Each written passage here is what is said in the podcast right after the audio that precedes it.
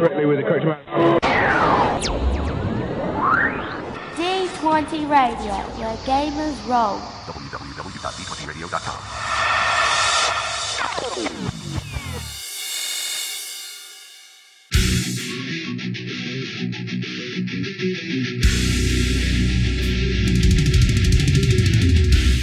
Welcome to Me and Steve Talk RPGs, a podcast where me and my friend Steve try and help you get the most out of your role playing game experience.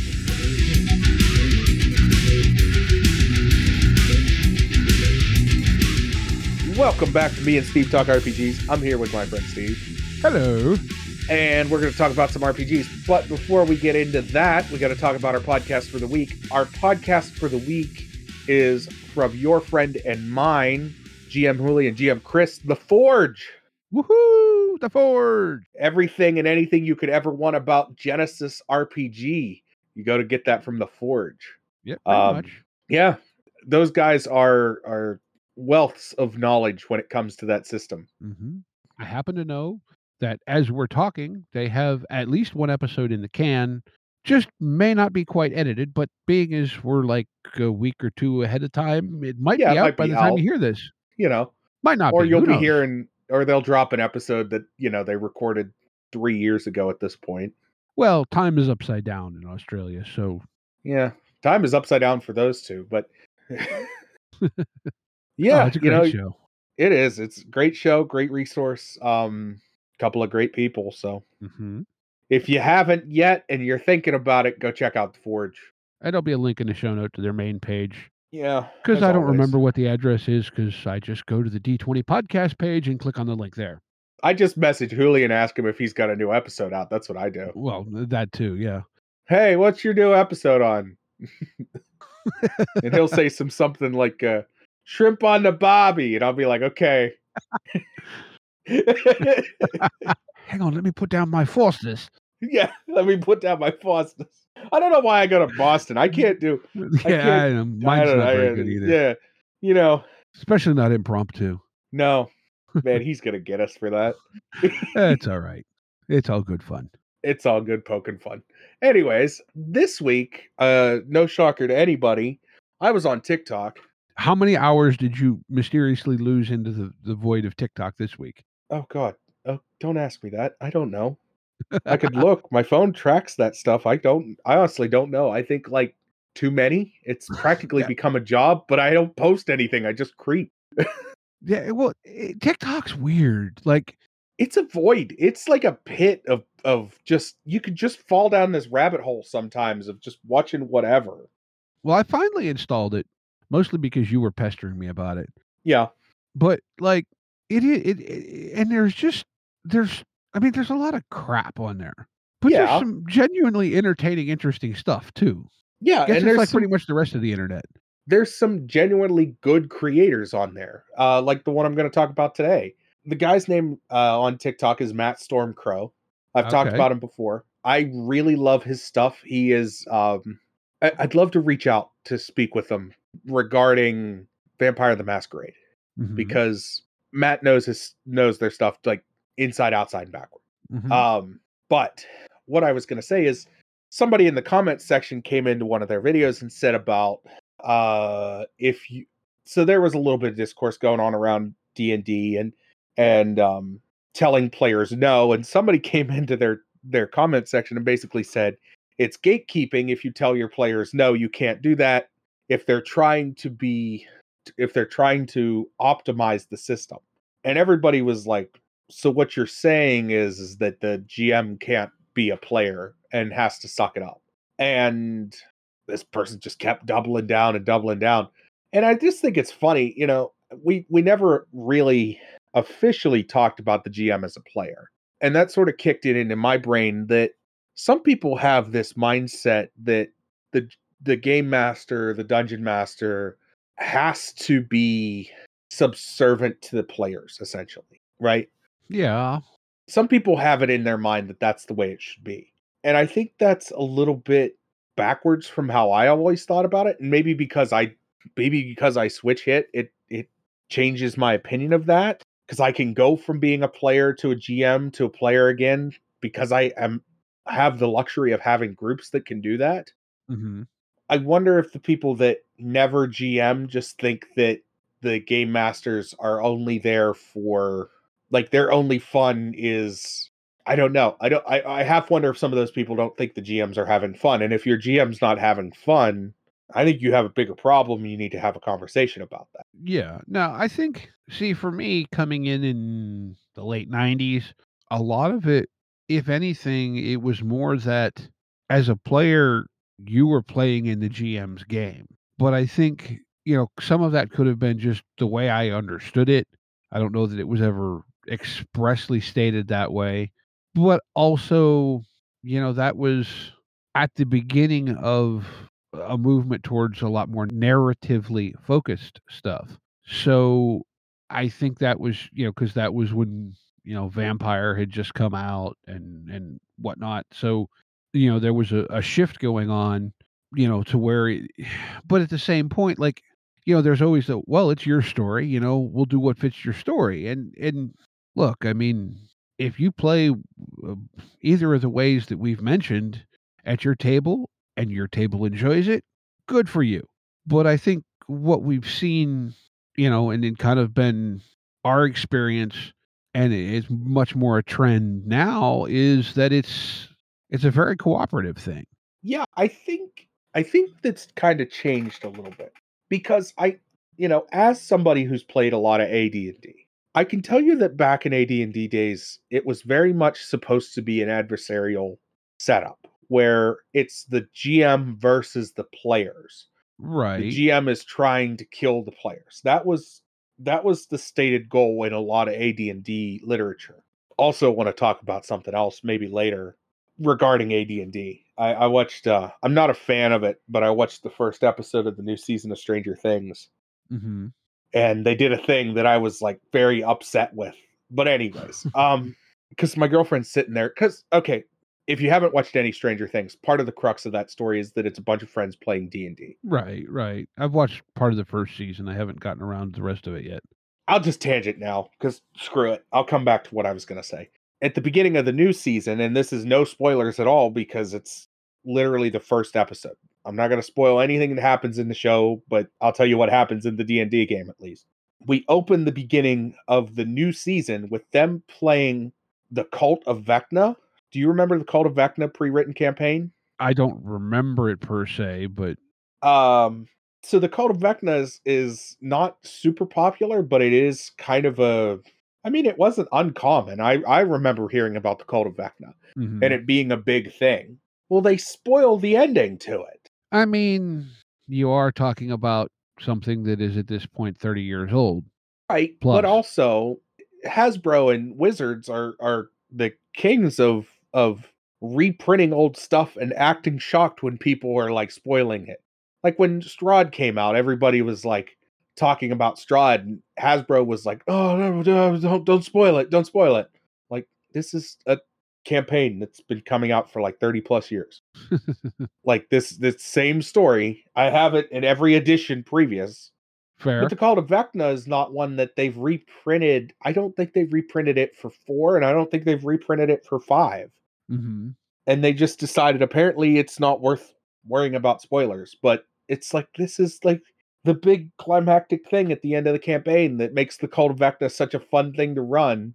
But whatever. That's a tangent. Anyways, um where I was going is is uh yeah, D and D at its at its base conceit when it was AD&D was players versus dungeon master who wins. The dungeon master was very much trying to kill the players. Players were very much trying to kill everything the dungeon master could throw at them. hmm And that's how you quote unquote won Dungeons and Dragons back in the day. If your party survived, it was sort of like a Call of Cthulhu game. If your party survived unscathed, or at least relatively unscathed, you won the game, which Mhm. is kind of what happens in Delta in like Call of Cthulhu. Like if you get out of there not insane, Yeah, in a way. Making it to the rubber room is winning. yeah, exactly. Yeah, just just getting out of the mansion to the rubber room, that's a safe that's a win.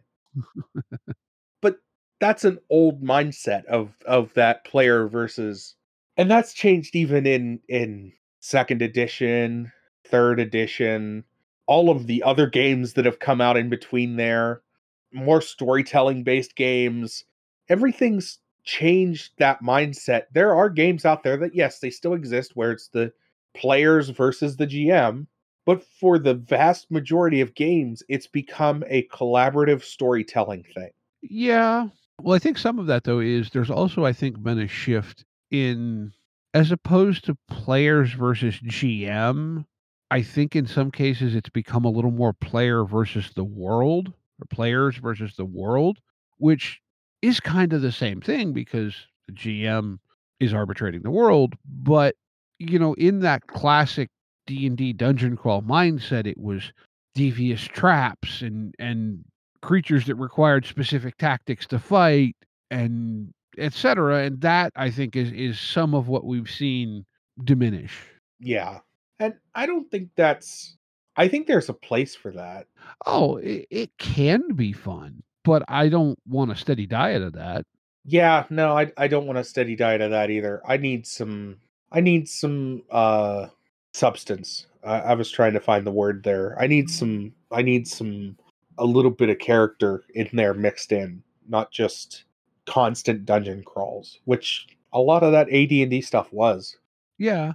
And I think too it's become a little bit of a thing too is is to, you know, when you're GMing like, you know, if you think about it, why do all these monsters just live in the dungeon? And what do they do in the times when there aren't adventurers there? Do like they just hang out and sit there and go, um, hmm, no footsteps for 35 days. You know, do they I mean, do they play cards? I don't know. They sit there and play cards and go fish. No, you go There, fish. there's a fun uh, concept for you.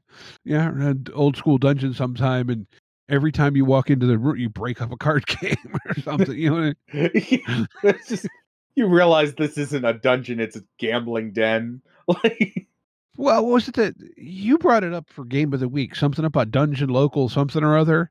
oh yeah, Dungeon Local 001.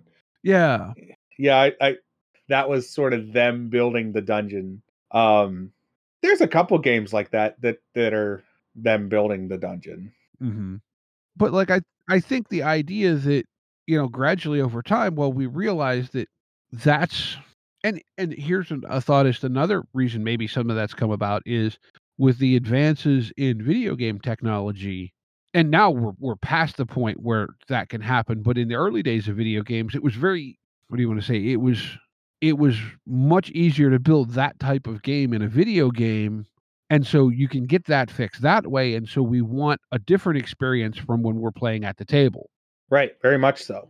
i don't know if that's actually kind of what happened or if it just kind of coincided that way but I, I I couldn't tell you. And I think another thing, and people can be, you know, you can come at me, whatever. I never, I never thought to or had the drive to ever play or ever pay a GM to play a game. Hmm And I've seen it in both local comic shops now and talked to people about it. And, you know, Justin from Terrible Warriors talked about that. Mm-hmm. That getting paid to dungeon master is now a thing. Getting paid to GM is now a thing. And players paying directly to play in your game is also a thing. Mm-hmm. And I've never encountered that. And so some of that, I think, if I was, I don't think I would have such a welcoming mindset if I was paying a GM to play in their game. Does that make sense? I would feel like I'm paying for a service. yeah see i and I think it would taint like I think it would taint your formative years as far as playing the game. yeah like yeah i th- i Do you understand where I'm driving at? it definitely for me wouldn't be the same Yeah, I I don't know. There's something about there's something about making friends in this hobby. Yeah. I mean, and I think, you know, like what Justin mentioned that he's done was, at least for the most part, what he was doing was he was actually working for a restaurant. Right? And that's a little different. Yeah. That's a little different than what like I'm not going to put anybody on blast. It's fine. If you do this, that's great. I got invited to a Star Wars server that all they do is play Star Wars RPG and to join a lot of those games it was like, well, it's 10 bucks and then it's $2 a month to keep playing. It's like, I don't necessarily have the drive or the want to pay you to play this. Like, if I want to play Star Wars, I'm just gonna try and reach out to friends and be like, "Let's play Star Wars." Yeah. I mean at at at that level, I think it might be more of a look, this just helps me make sure I get players that keep showing up deal. I guess, but at the same time, I don't know. It's just a game. Like, how do I put this? I guess I understand the logic of trying to take your hobbies and turn them into a career mm-hmm. because God knows I'm trying to do that myself. But at the same time, a lot of those, a lot of the hobby stuff, playing games, I never in my wildest thought that I could make money as a GM. Yeah, I guess for me, how would I say this? If let's say, for example, a game shop, and I don't not saying that I think my skills are at this level, but let's say a game shop said, "Oh, hey, we'll give you, you know, twenty bucks to come run a session of this on an afternoon, or ten bucks, or whatever." You know what I'm saying? I think I have less of an issue with the concept of getting paid to GM as I do with paying to play. I think I think my biggest that's kind of icky thing is if it's getting paid to GM through a third party, it's a little different. Yeah. I think that's where I was going, kind of. Directly going to the players and going to play at my table, it's five dollars. Eh, Now, let me that's just a little icky to me. let me ask you this though, and and I'm not d- arguing at all with what you just said, but let's say, and this is kind of going back to the old D and D days where you had all the box set modules and everything, right? Well, let's say you got four friends you're playing with, or five, whatever, and the module is twenty or twenty five bucks, and you're like, look, you guys buy me the module, I'll run it for you. That's even different though. Like- yeah, see, like I said, you know, like I don't. Uh, That's a that's a different like that's not me looking at my four friends and going, give me five bucks. Why? Because I'm here to run the game. Give me five bucks. You know what I mean? yeah, And I get some of that that it's not friends, it's just random people on the internet. But it just it I just it just feels yucky. Uh, like for example, the local game shop, what they do is they have a I think it's Tuesday nights or something. They have a a, a GM that comes in and, and they run games for brand new players. hmm Okay, I understand the logic behind it. They charge, I think it's five bucks per session.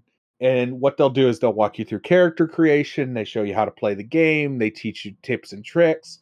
I get that. But at the same time, kind of, how do I put this? Kind of like, I don't know. I feel like you could learn all of those things by A, reading the book, or B, going on YouTube. Probably now. Do you get like, and I don't know what shop you're talking about, nor does it is particularly relevant, but is it a thing where like you also get like a cheap set of dice?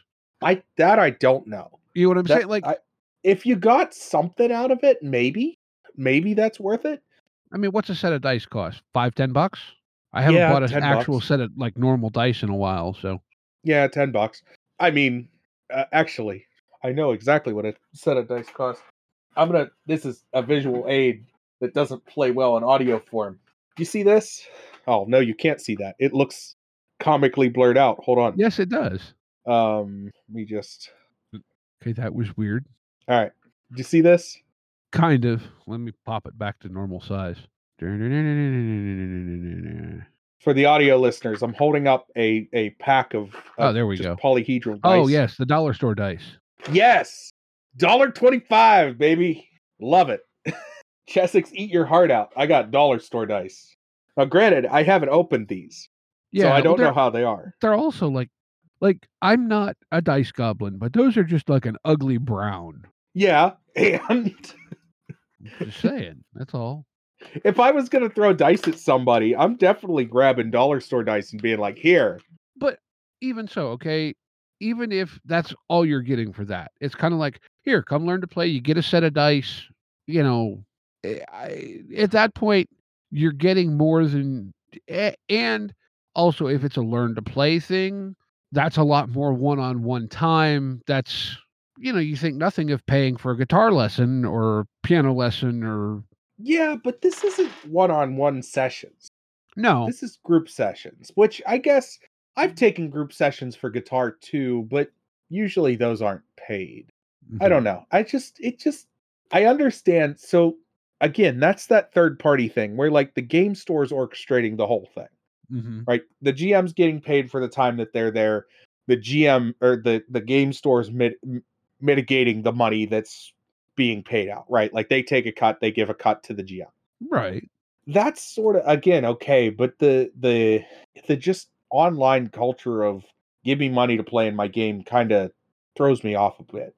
Eh, I I wouldn't say I'm a fan by any stretch, but at the same point, like, hey, you know, if it works for you, it works for you. I mean, because let's be honest, there is time involved. At least with traditional system, there's you know, and, and running online. You know, if you've got a, a real good VTT setup, you I'm sure had to spend some time. You know, even if it's just collecting the various maps, tokens, etc., from around the game and getting everything all compiled into there. I I'm an idiot when it comes to VTT. So, but you know, I don't know. I think it's yeah. I guess too, though. I'm one of those people in a lot of ways, and I've come around on it some, but I've always kind of had a little bit of a, a hang up on monthly fees for what do you want to say intangible things like if i you know i used to you know i used to get physical magazines in the mail when I was younger. Well, you pay a subscription. You pay so much a month to get the magazine. You pay so much a month month for your cable or your streaming service. Streaming, you know, I don't know. It's it's not the same. The one that gets me now is the subscription based software models. It's like, look, Oh God. You know that that's a, a hang up for me but like i was even resistant to subscription based gaming models for quite a while just because it's like but at the same point you know that's been a thing for what 15 to 20 years now Yeah. and how different is that from from pay to play rpgs other than the dedicated time slot factor you know just i- in principle I don't know. I guess not too far off in principle, but I don't know. I just Look, I- I'm just throwing it out there. You know, like I, I think we're in agreement that it's it's not our thing, but yeah. it is definitely a trend. You know, I see it on on a couple of different servers that I'm on on Discords or you know whatnot. I don't know. I- Yeah, I, I, guess don't know. I, I I- I don't know if this is a this is a us being an old old men thing. well, I am, and you just act like one. I just play one on television. no, I feel like one. Look, all right, listen. I feel like one a lot of days. I Oh, feel wait. like It only gets worse. oh, I know. I wake up and I get up at the ass crack of dawn. I go out and I check on my chickens and I water my garden and I cut the grass. Like I feel like I'm like turning into my grandfather. Do you yell at the kids to get off your lawn yet? You know, I almost did the other day. There was a, there was a kid on a dirt bike and parked in the middle of my yard, and I was almost gonna yell at him. I was like, "Wait, let him." I think he was waiting for his friend, but he like pulled off the road onto my yard, and I was like, "Hey, uh, no." oh man so that was an interesting discussion I i'm not sure how we go back to gm being a player too because at this point that, that's a clear delineation you know are you getting paid or are you paying Yes, I think the thing of it is, is that if you're not paying for your GM to be a player, if you're not paying them money, you have some rights, but you don't have a lot of rights. Or I, I shouldn't say a lot of rights. I should say you have rights to say what you feel comfortable with as far as content wise, what you're what you're willing to deal with, and what you expect out of a campaign. You also have the right to walk away from a campaign but simultaneously you don't have say in if the gm wants to like if it's part of the it, okay obviously don't do racist sexist things. That's pretty blatant to say. Yeah. Um but if the gm says this is this is a, a mostly human world where other non-human races are very rare i don't think that that's unreasonable for you Mhm. to go hey, everybody, make human characters. I want to tell this kind of story. I don't think it's unreasonable to say if somebody sits down at your table and shows you their character sheet and they are min maxed beyond min maxed to look at the character sheet and go, hey, can you add some flaws to your character? Mm-hmm. I don't think any of that's unreasonable just because that's a GM. A, not wanting to have an overpowered character is not a bad thing. But to sit there and, and be upset that, to sit there and be upset as a player that the GM has asked you to tone back your character a little bit, maybe that's not the table for you at that point. And you can get up and leave at any point. Well, I think when when the idea of paying to play comes in into the equation, it does change the dynamic of the social contract. Right. You know, at that point and and and I think it's still even a little different than if like, you know, where we mentioned where you uh, the game shop is is paying the person and and the players are paying the game shop. Yeah, it it, it, it does become a weird customer thing. But yeah, I man, that's a can of worms. It really is. Yeah, it, it is. I, I think that, like I said, I, I made my piece about taking that away. But if you are playing, eh, if you are paying the GM, at that point you need an actual social contract. Oh, you almost, yeah, you you you almost, yeah, you really do in a lot of ways because At at at the point at which you're paying a GM, you need to get the GM should reasonably get on paper what they expect of their players Mhm. and conversely, what the players can expect from and them. what exactly. And so you know before sitting down at that table, I'm paying my 5 bucks and I'm expecting to get this and I'm expecting to res- I'm expecting to have this. You know what I mean? Style Mhm. of game. And it's clear and it's concise and it's laid out. And that's not always easy. No. But but if you're getting paid to GM, taking the easy way out is wrong. Let's elaborate on that a little bit. I'm curious where you're going. Um if you're getting paid to GM, but you you don't want to put the effort into actually write out a social con a, a social contract, I think you're being I don't know how to put it. I don't know how I want to say this. Basically, you are doing something as a job at this point and not as a fun hobby. Mm-hmm. The expectation of making a social a, a actual physical contract or listing is not on your shoulders when you're doing this just as a fun hobby that you're doing for fun, but putting the extra effort in to make sure that everything is safe and done to standard should be done when you are pay when people are paying to play in your game. Mm-hmm. I mean, Um it's the it's the difference between going to like going to a mechanic, right? okay. you go to a mechanic because you expect the work to be done correctly, the right way, mm, In a reasonably timely manner. in a reasonably timely manner. Versus calling your buddy, you're going to call your buddy up and ask him to do the work because, hey, I need brakes thrown on. I just need them done. I don't have the time to do it. Can you do that? And you sort of skirt a lot of that expectation because your friend's doing it maybe for free or whatever, however, you know, whatever your agreement with them is. Yeah. Like you're not paying garage prices because a buddy of yours is doing it. So you're not expecting garage quality work to be done. You know what I'm saying? Right. I think that's the same idea as what I'm driving at with the if you're paying to play the game, you should be expecting I would expect if I was paying to play in a GM game, I would expect a relatively high quality with a lot of effort and time and energy put into the game. You know what I mean? Yeah. No, I think I think I would too. I think I would have if I were paying to play in a game, I would have a higher expectation. Right.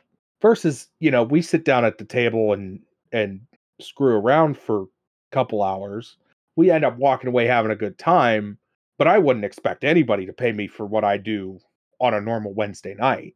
Yeah, no, and eh, well, I think that's where, yeah, you know, the, the idea of the GM as a player. I think that you know, in in the style that that we're playing in our Wednesday night games or whatever, Yeah, we very much are. We're just having fun together. And in that context, I think it is important that the GM feels like a player in some context because look, you know, unless you're someone who is an extreme empath and your enjoyment is solely in feeding off the enjoyment that others are having, which I don't know. I'm not going to make any statements about mental health because I don't know what I'm talking about. But anyway, you know, I think at that point, you know, you're if you're running that game, you need to ha- have some fun of your own as well.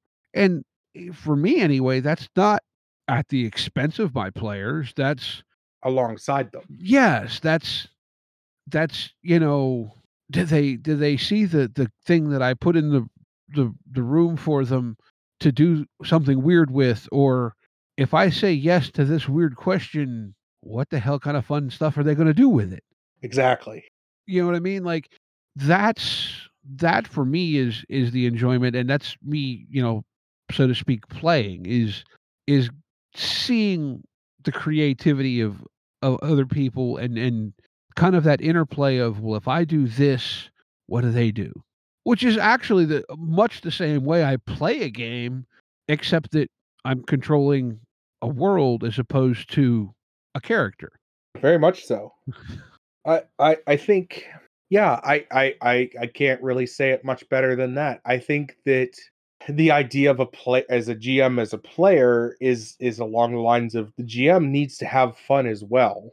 And what fun means to play the game is not necessarily to put the effort and the time and you know I I think that's part of this the thing that scares people away from GMing Mhm. is they think that I, I wonder if sometimes and I know I've talked to people about this before and they're like, "Oh, I could never GM." It's like, "Yeah, you probably could. It's it's really not as hard as you think it is." The the dirty secret of GMing is like I said, it's really not as hard as you think it is. A lot of GMing is just saying, "Yes, it, you know, I'm going to lick these shoes." Okay, here's what you find. You know what I mean? Mhm. or I'm going to go down this alleyway. All right, fine. Here's what's down the alleyway. And just, I play games, and I've talked about this a lot. I run games just off the top of my head, out of nowhere, because I have too many thoughts going through my mind at all times. And it Mhm. takes, I, I do put a lot of effort in, but it takes no mental capacity for me to just, uh, I don't know how to put it it takes like it takes a lot of mental capacity but it takes no effort consciously for me to role play as a gm right? Mhm. and that's something that i think doesn't get talked about a lot and that's role playing as a gm you hear a lot of people talk about prep prep prep get ready for your sessions prep for your sessions sit down and write. Well i i and you do this i know you do this because i i we've talked about it before. I do hardly no prep at all none. I will under as long as as long as i understand the system we're playing in and the basic rules of that system the rules of the world we're playing in as long as i understand all of those things i almost don't need to prep for a session Mhm. I will start with one, two, or three sentences of of what's going to happen. I will take notes the entire time I'm running a session, but I'll never write notes between sessions. So I will when I name characters, right? Like if I name a character Bob Johnson, I'm writing down Bob Johnson, Chief of Police. That goes in my notes. Now I have that next time when I go to talk about oh you guys talked to uh, Bob Johnson last week Right. it's it's right there. That's the only thing I'm like I'll take little notes like that.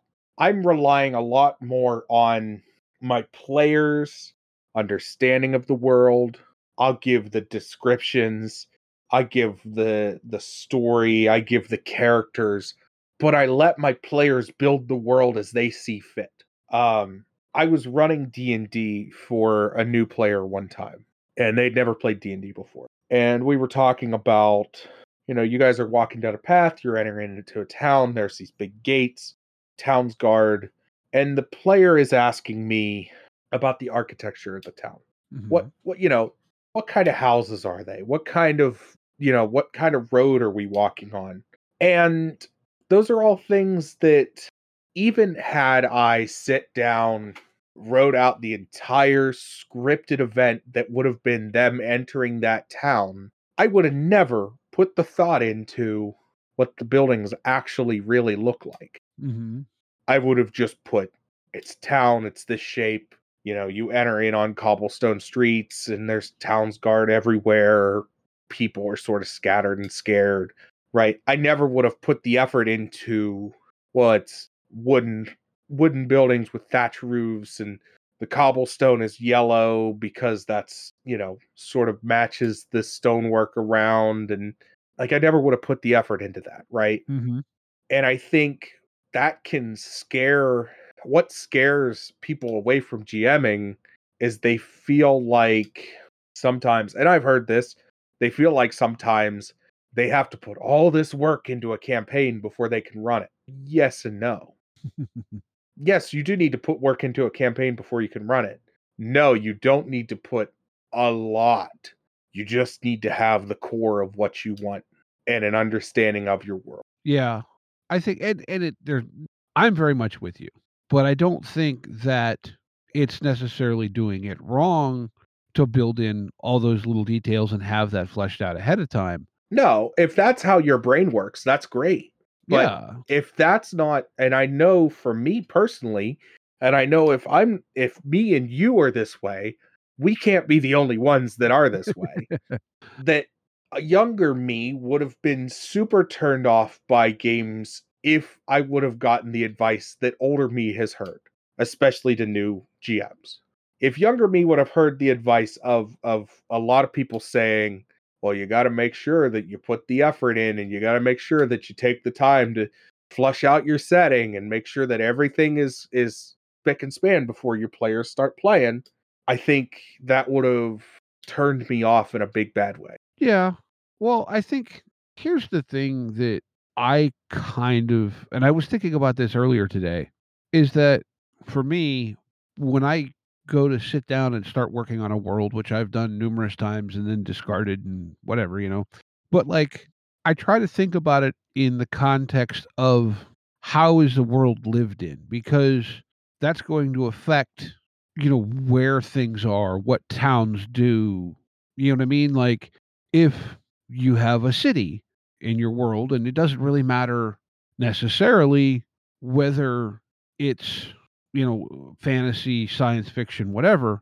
Maybe a little less with science fiction, but you know, is it a trade city? Is it a manufacturing city? Is it a you know what I mean? And and that's going to affect some things, especially in a fantasy setting. If it's a trade city, that means it's got to be, or it, it is going to be on some sort of crossroads, or it's going to be a significant port city because that's how you get trade in that type of world.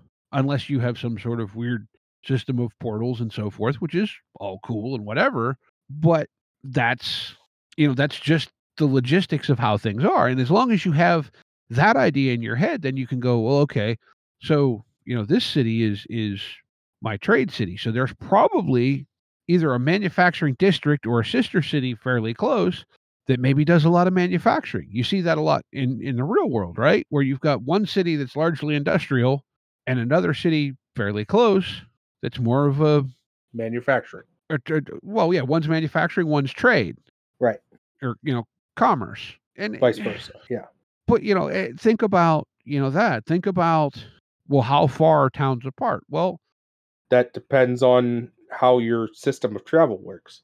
Yeah, but if you think of it in the context of again, how is the world lived in, that's going to affect, you know, like you said, your system of travel is going to affect how far apart are people going to stop and make the next city.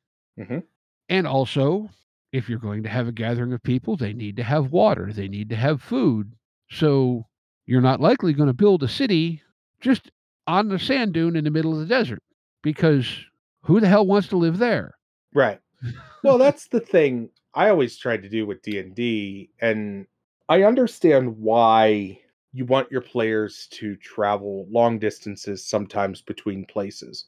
But if I sent them from one city to another as long as it was the next next city or next town over, it was usually the travel distance between places was usually only one day. hmm Because realistically, and I'm just saying this realistically, in the world of Dungeons and Dragons, 90% of travel in Dungeons and Dragons is on foot. If that's the case, nobody is walking more than one day worth to get to the next town. That or you're going to have not necessarily officially designated, but reused campsites at Right. roughly that interval. Right. You're only traveling about a day before you have to. Well, you're only traveling exactly one day before you have to stop because we've established that nighttime is dangerous. Right. Uh, this is a world without electronic lamps, so it's you know torches, and if you've ever tried to move by torchlight, it's kind of terrible. yeah. And so if you keep that kind of stuff, at least for me, if I keep that kind of stuff in mind, I don't have to know details. I can just go, well, okay, so this is this, which means that's probably that. Or at the very least, it's not the same thing, so it's going to be one of these three other things. Well, and I think another thing is, and, this is something that sort of happens with people. New GMs are oftentimes, and I don't want to sound, I don't want this to sound rude, but it's probably going to come across like me poo pooing the system. A lot of times, new GMs are pushed towards playing Dungeons and Dragons, which everybody's pushed towards playing Dungeons and Dragons most of the time. But I feel that you're best GMing in a setting that you understand strongly Very and much.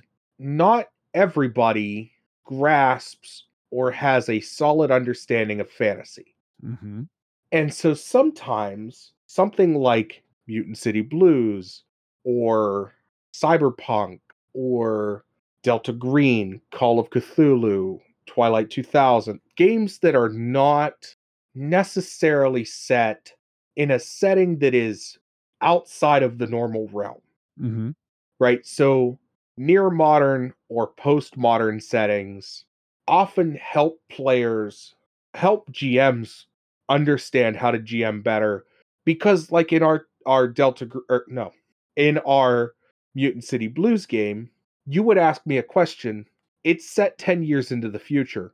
That's not that far into the future that it's not unrealistic to believe that yeah, okay, system of government still works the same way. The city's still laid out pretty much the same way. You know, there's there's things that it's not unrealistic to just go, look, it's it's just like today, right? Yeah. Yeah, exactly. You've got a solid frame of reference. Right.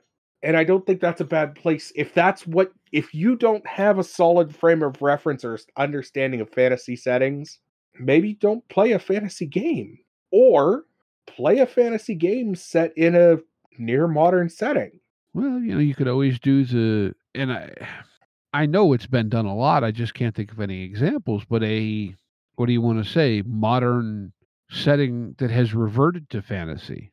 You know, where the tech doesn't work for whatever reason, kind of a post-apocalypse thing where it's it's gone back to a pseudo fantasy type thing.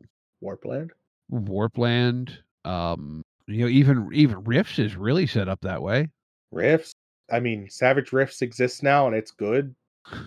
um there's a lot of things that you could do in a you know weird west or just there's a lot of things you could do in a in a fantasy setting that don't have to necessarily be um look at fragged uh fragged empire hmm Yeah.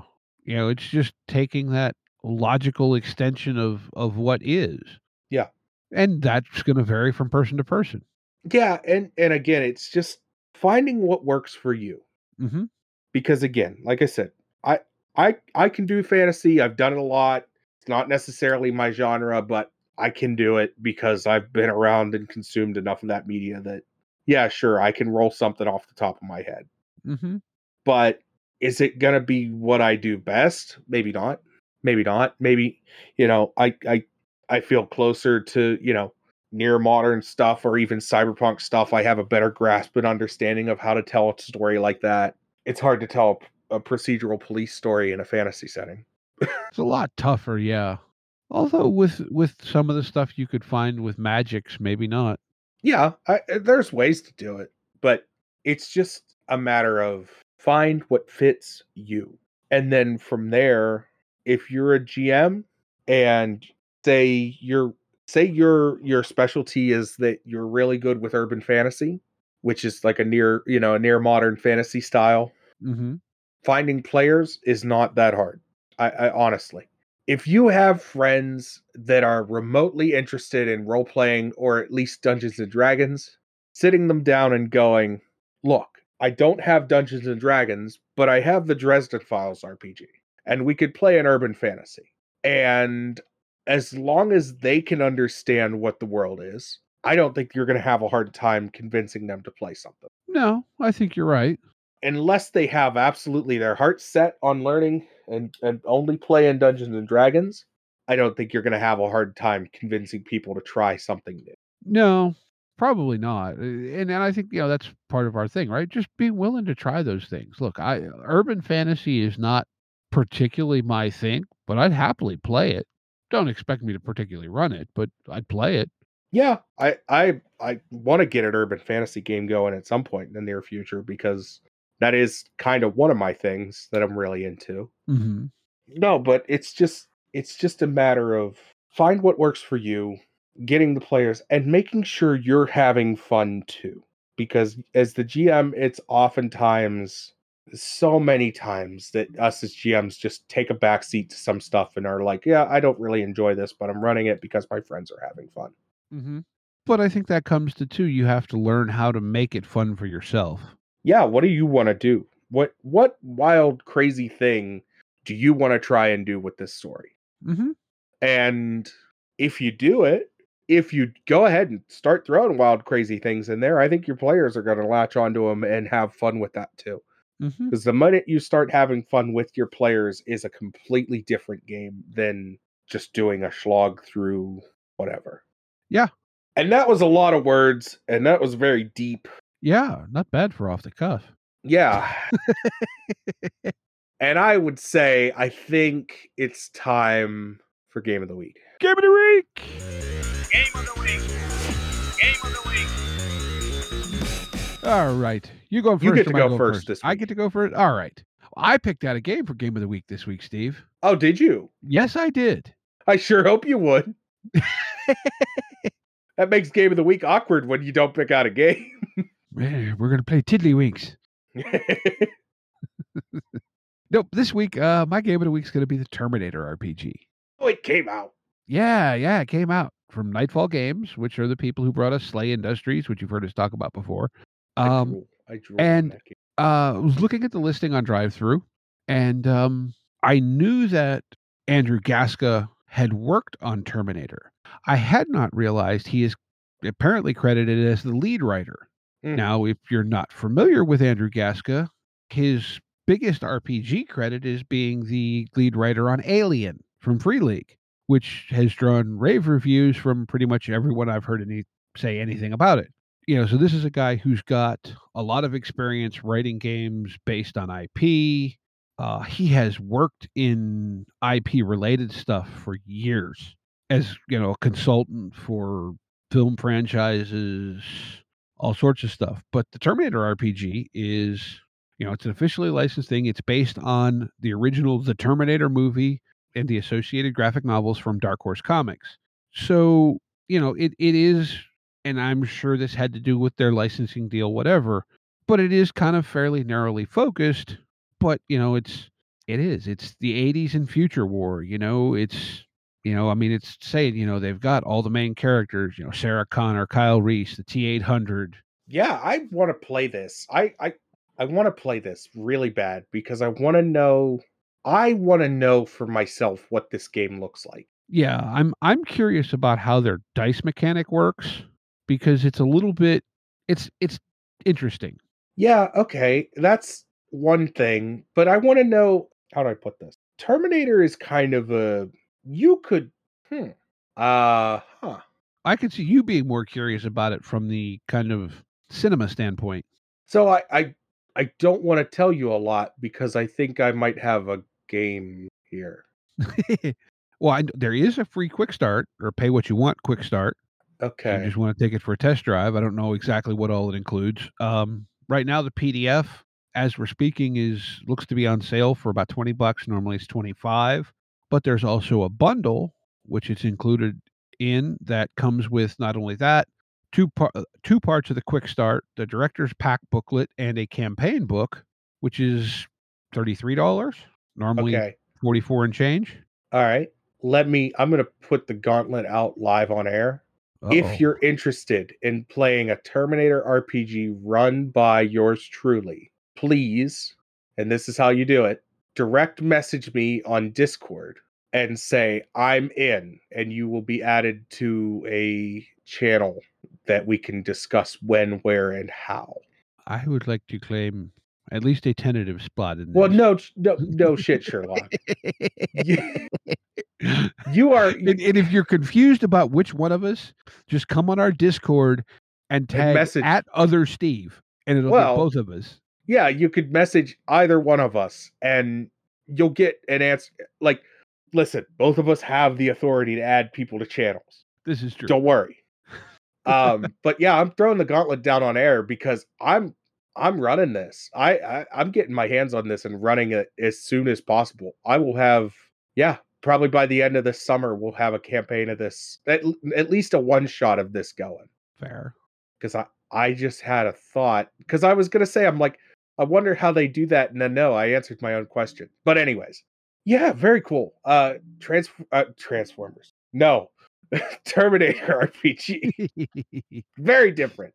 Very different franchise I got to get a hold of some of the guys from Nightfall at some point. yeah It's going to be fun scheduling time though, because they're in Scotland. I think is where the company's based out of. that's not a big deal they're only like Five hours ahead of us. yeah that's not a huge deal I think they're on GMT.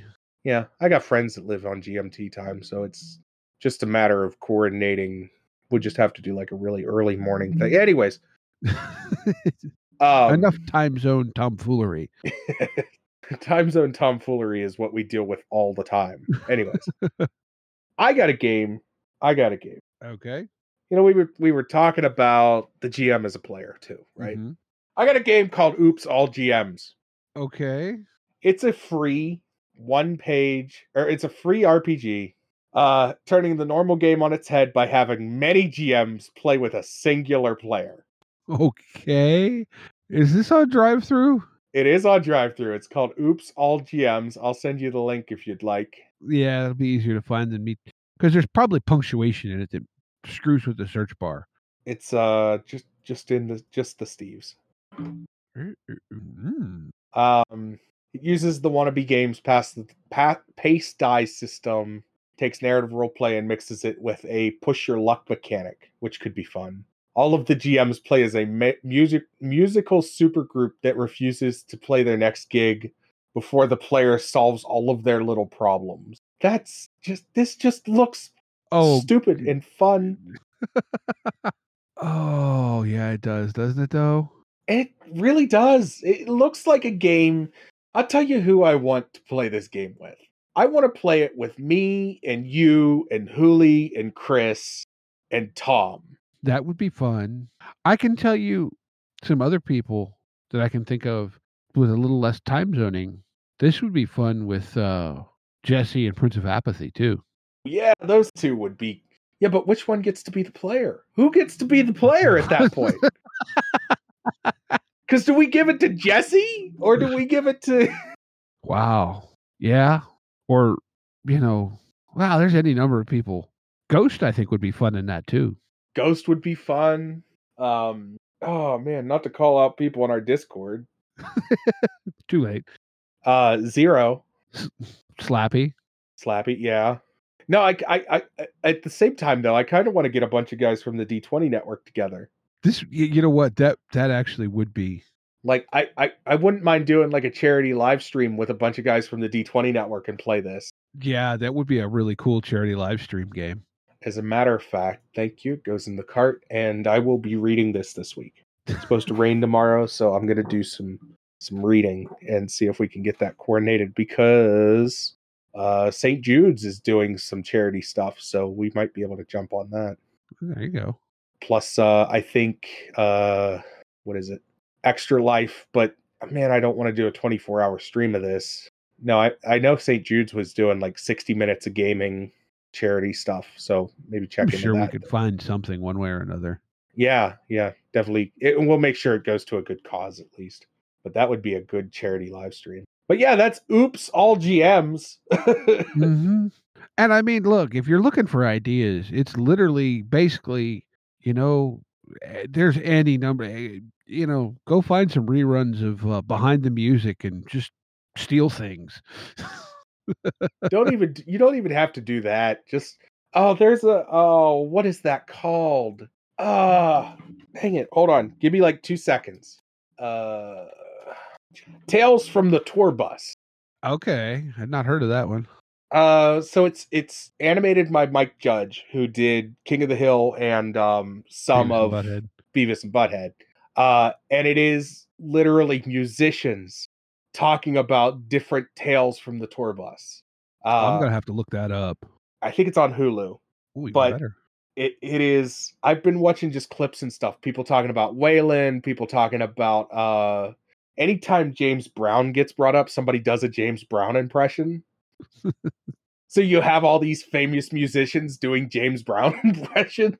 Yeah, that's one that that that would be a good influence on this. Is it on Prime? Can I watch it on Prime? No, it's on Cinemax. I'd have to rent it. Dang it. Johnny Paycheck, Jerry Lee Lewis, George Jones and Tammy Wynette, uh, Billy Joe Shaver, Waylon Jennings, uh, Blaze Foley. Yeah, those are all, that's just all people. Uh, that's season one. Season two, they're talking about George Clinton, Rick James, uh, Bootsy Collins, James Brown, Morris Day in the Time, Betty Davis, and Last George Clinton. Yeah, it's only got two seasons, but man, that's a cool series. That's a fun one. Oh yeah, and they haven't even gotten into the crazy hair metal rockers. No. And the sad thing is, is I think it's probably canceled because uh 2017, 2018. Now this is a rated R series. Keep that in mind, kids, but something uh, to use for some interesting stories. I'll tell you a story that I heard from that off the air. But yeah, that's mine. Oops, all GMs. All right. Well, that sounds like a hell of a lot of fun.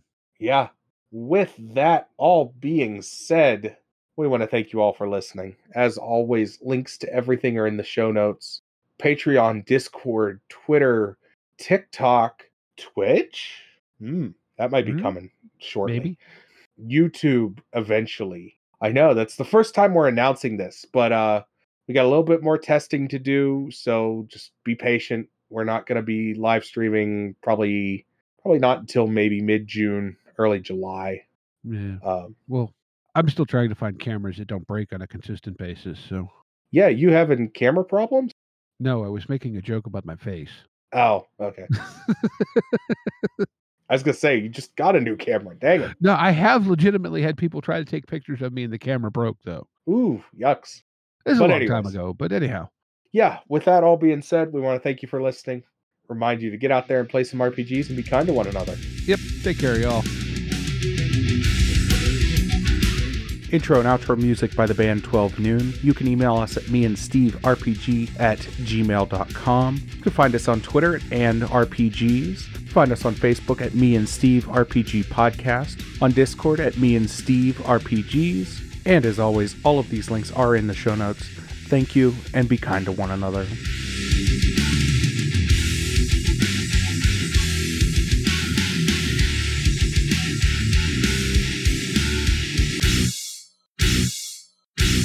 How much for the cigar? Cigar, 20 bucks, dog. You gotta go down the street to the store and buy that.